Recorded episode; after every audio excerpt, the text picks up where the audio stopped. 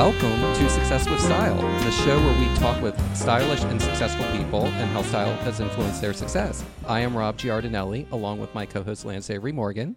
And today we are honored to have our dear friend Ron Davis. Ronnie boy. Wonderful to be here. We are so glad to have you here. And he is going to talk about his journey, we'll call it a journey, through through the, navigating the television business for let's just say a couple of years. Well, I'm, I'm going to call it Mr. Toad's Wild Ride at Disney. I like that even more. I'm going to go ahead and speak first for Ron on his behalf and, and tell him that, uh, and tell our listeners that Ron is, he's probably one of the most fun people you'd want to have at a dinner table, at a dinner party, anywhere fun. Ron Davis likes to make more fun. Well, coming from Lance Avery Morgan, the bon vivant of all time, that is definite high praise. Oh, go on.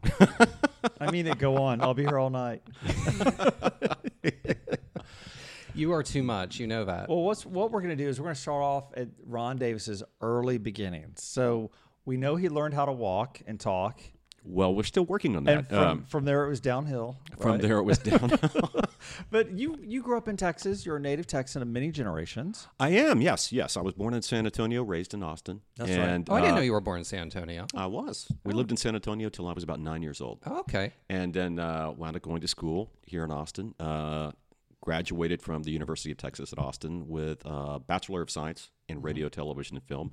Graduating in 2016. Okay. Okay. We love that you are 24, 24 We- years old and you have accomplished Yeah. so much. He's barely out of his teenage am I years mean- 24 years old. Read my official bio if you don't believe me. that I probably co-wrote at that point. 'Cause- yes, you did. 'cause Well, you're I- not even 24. No, he's. I love my much older friend Ron Davis. he's such an inspiration and kind of a guide, guiding light because he's so much older than I am. I, I, I am the wise old sage You compared are. to you. You aren't I, are. The, the- I wouldn't. Not old, just wise. How's that? wise ass. Yes. Wise ass. Yes. Wise sage. Wiseacre. but okay, so so you grew up in Austin, and Austin's a great place to grow up in, as you know. Austin, particularly during that time, is a fantastic place to grow up in. And I don't think I, I certainly at the time didn't recognize what a wonderful city it was because it was what I knew. Yeah, none of us did. And in retrospect, it's just a very special place. And it was back then too. All the greenery and the hills and the culture and a really educated populace. Right. A lot of really bright people in Austin Yeah. and um, and a very artistically inclined population as well. Um, yeah, it was a wonderful place to be from. It's a wonderful place to come back and visit. Which leads me here. to our first official question, and that is, um, what did you do to earn your first legitimate dollar? Like, what was your high school? Did you have a part-time job in high school, like I- everyone else did? Did I Yeah. did I earned my first legitimate dollar um, working for my grandfather. Oh. My grandfather had a surveying company, a small surveying company. He lived in the hill country outside of San Antonio, and uh, I lived with my grandparents when I was 15 years old that summer, and I was on his survey crew. And let me tell you, it was brutal. We were up before sunrise. Uh, I was chopping brush with a chainsaw all day long. I was trudging through the underbrush. To make way for the surveying equipment Yes. that yes. compose the sa- surveys. Okay, gotcha. and it was a dirty, grueling, hard job. And I would get home. I was living with my grandparents, and so for the summer, and so I would get home and I would go to my grandfather's bathroom, and he had a he had a, uh, a full length mirror in his bathroom, and I would take all my dirty, my dirty, stinky clothes off, and I would pick the ticks and chiggers off. Oh, my body. And I always had about twelve or thirteen at the end of Wow. the day. Yeah. Wow, Yeah. that's a tough way to make a living for anyone Yeah. at any age, especially for a first job. So that probably helped you understand a work ethic, if I'm not mistaken. Uh, every time I think I've got an actual, my job, whatever is in front of me is actually difficult, I think about that and I realize that nothing I have ever done since then comes close to that. Right. And I did that for several summers in a row when I was a teenager. So that was really backbreaking work. And a lot of people today continue to do really backbreaking work, and that's how they that's how they get by. And I'm lucky not to have to do that. Uh, But but I think you kind of do because you break your back in L.A., which is a back-breaking city. It can be in the ma- biz, in the show biz. metaphorically speaking, but I'm not Yeah. picking ticks and chiggers off my body at the end of Today. the day. Sometimes, Let's end Let's- that. let- let's let's- end every sentence let's with what Ron tomorrow. Davis says with sometimes the I'm word suturing today. yeah. wounds, but that's it. Self-inflicted sometimes. Occasionally. Yeah.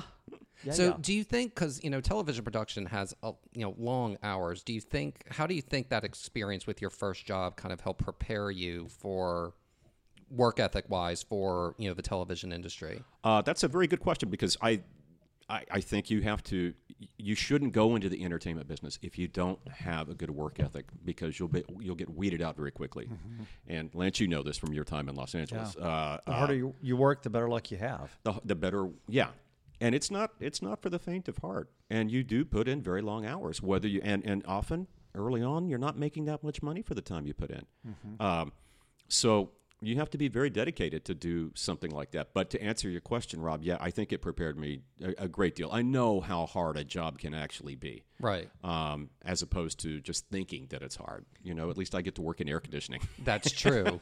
now you were talking about just not for the faint of heart and weeding out. Can you share an example of of relatively quickly weeding out that you've experienced? You don't need to give names, but just a, a weeding out of an individual um, over the years is just kind of an example. You mean if someone that Ron has fired summarily? Not there- even Ron firing summarily, li- but just being, being in a room and experiencing it. Because you know, people have either ag- aggravating bosses or aggravating coworkers, and you know, Well, this is the interesting thing about the entertainment industry because it's all freelance and you're on for the duration of a project. And you may work a number of projects every year. You will if you're lucky and you work consistently. Very few people uh, get onto a show like Jeopardy, which was one of my very was one of first your jobs, yeah. Oh, wow. That has gone on for 30 years. They just don't exist. Uh, uh, sometimes the people who did the soaps got to work like that, but there aren't many shows like that anymore.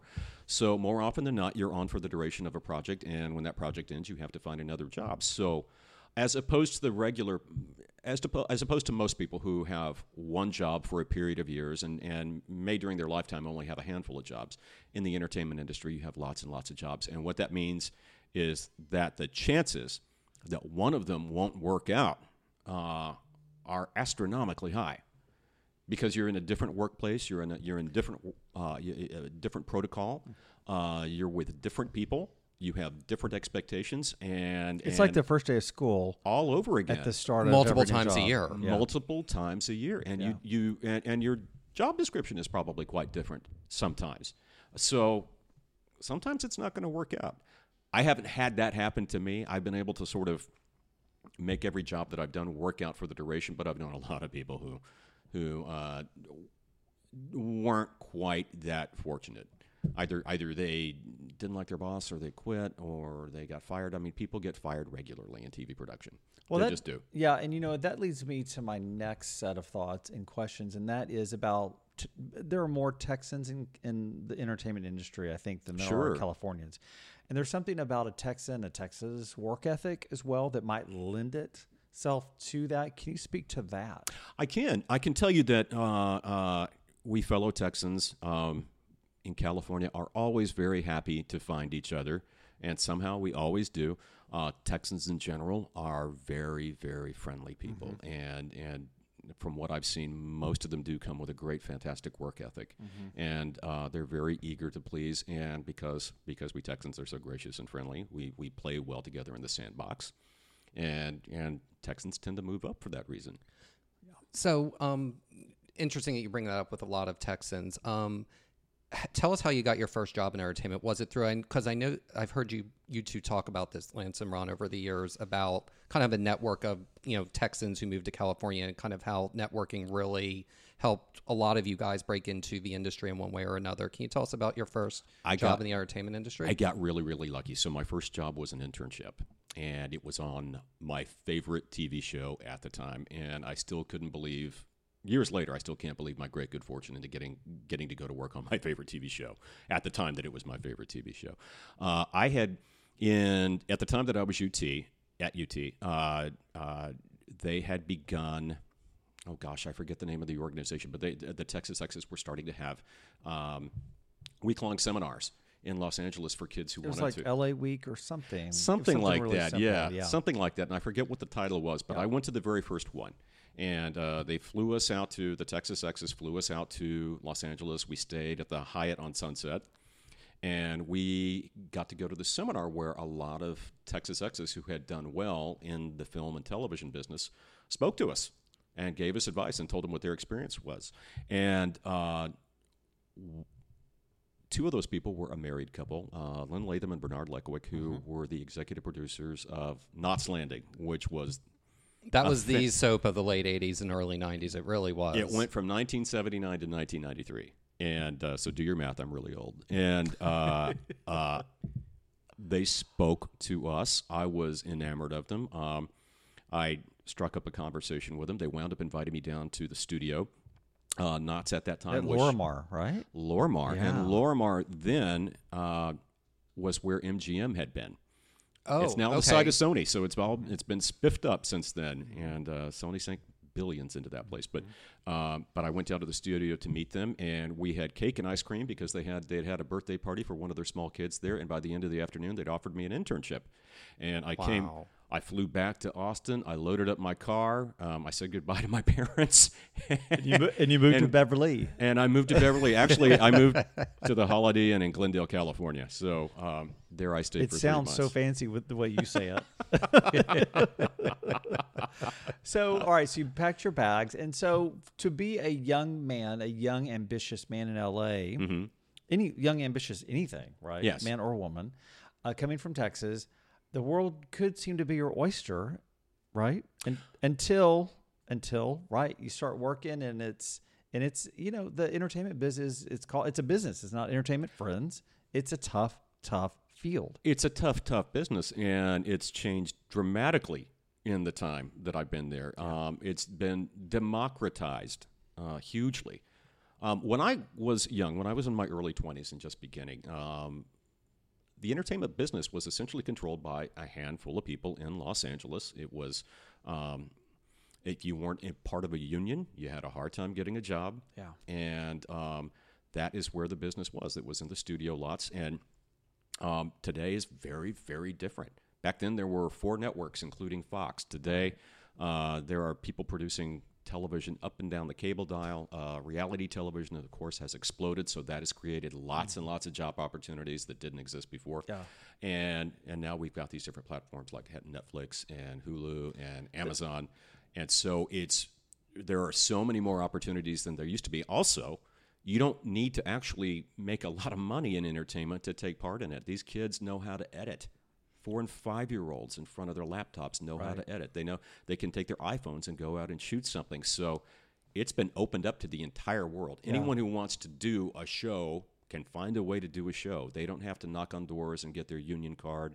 Nothing against unions. I'm very pro union. But uh, they don't have to get in with the right people and climb the same mountains that I think all of us did back then. And those mountains seem so tall and so arduous, and They did. certainly with the finite number of opportunities and potential. I mean, like you said, it. I mean, there was, it was cut off, and there was no more room at the inn when those jobs were filled. So that's when, if someone left, getting that job, you know, as an assistant or whatever, middle management, mid level, you know, um, track of of in the entertainment business, it meant a lot. You know, and, and contacts meant a lot, and networking meant a whole lot. It way before everything. It meant everything because they didn't advertise those jobs. That's right. It was And- who you knew. and there was no internet back then. So if if there was a you you if you were job hunting back then, you went to you went to the classifieds of the Hollywood Reporter or Variety. There wasn't much there, and that was it. That's the only place Or, you could or find jobs like that. backstage if you were a talent on camera talent. Right, yeah. Exactly, exactly. Otherwise, you had to rely on you had to rely on your contacts and your networking and hope that somebody had a job for you. And today, I'm not going to say that those jobs are advertised more, but uh, uh, it's a little easier to get in than it used to be. Yeah. Well, and I was going to say, so like when you when a project comes available now, how do you typically find out about them? Is it through your traditional old network, or do you find them online on occasion, or through emails, or or whatever else? I don't think I've ever been hired for a job I submitted myself to, believe it or not. And I've done it plenty. Wow. Yeah. Uh, uh, I've always gotten hired through. I've always gotten hired through referral. So people I've worked with before will call me and tell me about a show and ask if I'm available to do it. And if I'm available to do it and I like them and the rate and they're they're, they're meeting my rate, then I'm happy to sign on. That's incredible, and that's you know I think that's a testament to you and your professionalism that you, you've got a such a good reputation that people seek you out, and I think that's you know something especially in an era where it's so competitive, how you treat people and how you are to work with is really an important thing to create longevity and success. Well, it's a business style too. Absolutely, Right. I think it's a testament testament to my age. Just been kicking around a long Which, time. on that note, dot dot dot, we had touched upon Jeopardy a little bit earlier. Yes. you had worked at Jeopardy. I in did. fact, you're quoted in a book about Jeopardy, sort of Oh, penultimate I don't guide know about, Jeopardy. this. I had forgotten that. I had forgotten that. Yeah, I'm quoted. Uh, uh, one of the producers many years ago left the show and then interviewed me afterward about Yeah. Mm-hmm. my experiences working on the show and included that in the book. Uh, that was a long, long time ago uh, that I was on that show. They're not even in the same studio anymore. But what's funny is I know a lot of the people still there. So they have a really low turnover in, in terms of No one would show. ever leave that job. No, no one would ever leave it unless something just fantastic came along. And what comes along that's better than a show that's been going on for 30 years and is probably going to go on for 30 more? Right. Yeah. Yeah. So, what did you do at Jeopardy? I was a very lowly production assistant and runner. So I would run errands, and when I wasn't running errands, I would answer phones. And when I wasn't answering phones, I would research the fan mail that came in because people Oh. actually wrote. They actually wrote uh, uh, snail mail back then. They would take a paper and a pen and write a letter, and they would particularly write letters if they disagreed with um, a fact that was on the show, and that happened a lot. Isn't that Interesting. fascinating? It happened a lot, and um, we didn't have again we didn't have internet back then. So um, Alex Trebek, who was also one of the producers of the show, wanted to know whether we were right or wrong.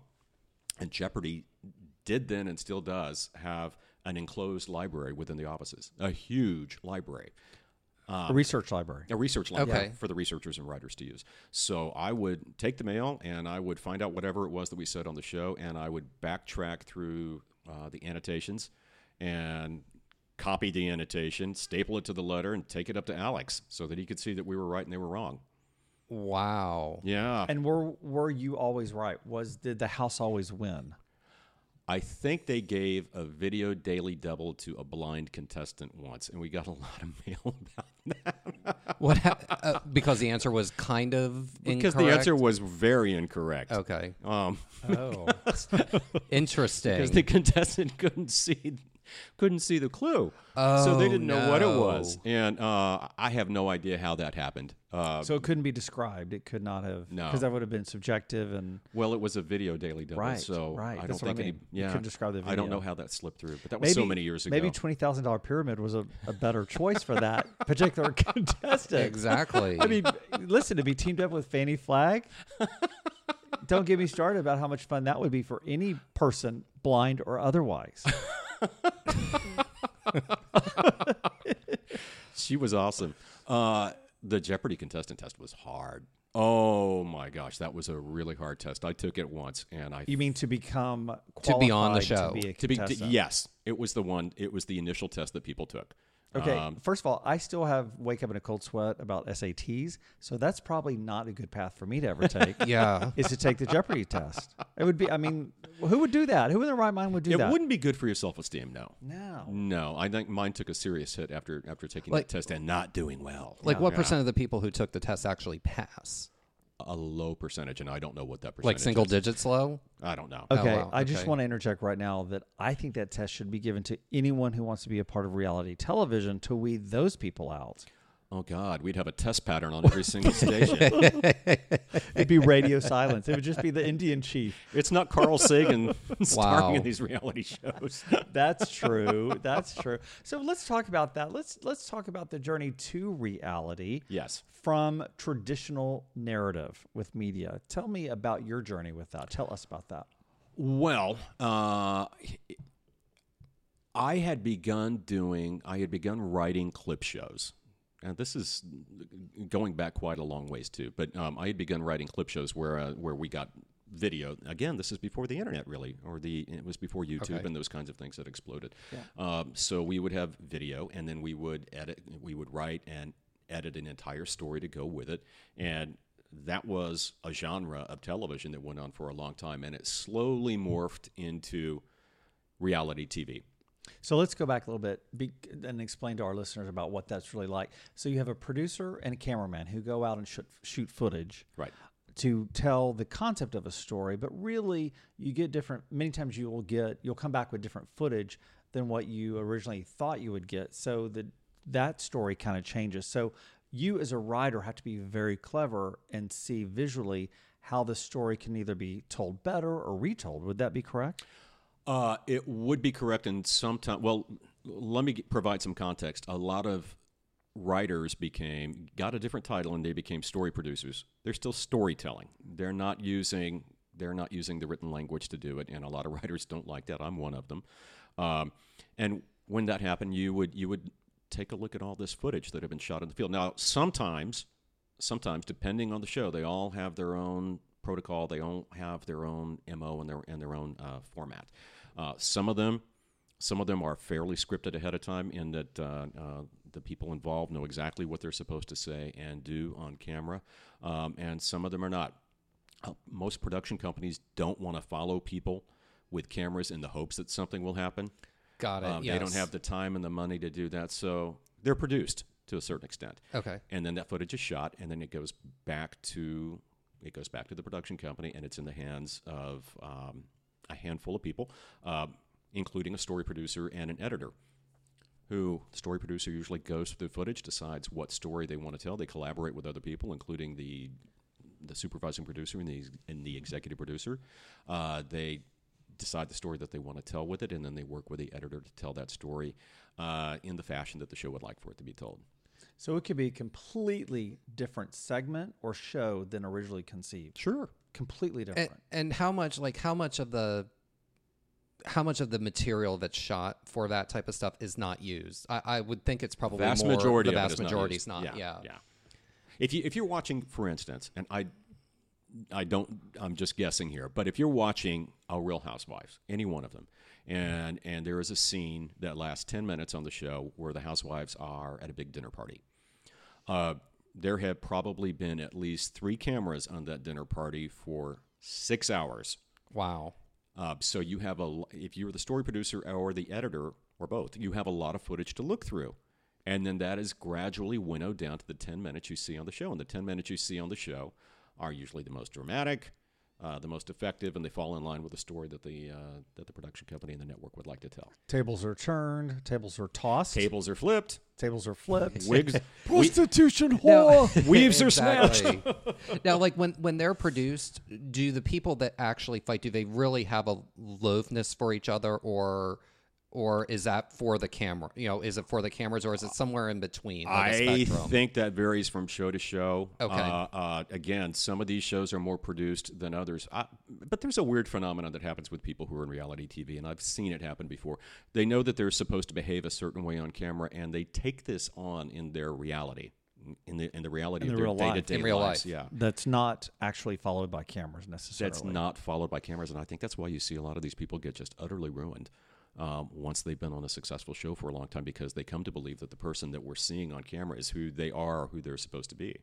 It's kind of like with um not to not to talk too um Oh, go too ahead. vintage. It's kind of like with Joan Crawford where she was always on as Joan Crawford whenever she walked out the door. She played that She role made a of a movie star. being that. And that was her career and it became her life. And you know, like anyone who saw Feud and I, we talked about this in another in another podcast segment, it's just Feud was awesome. It really was an amazing show, but you really kind of got to see she never ever left the character of Joan Crawford ever. because that's that's she played herself. She played the best that that was. Yeah. And that worked for her, and that's what our audience wanted. Now, speaking of which, which goes my theory of always leave your house looking like a movie star, even if you are not a movie star.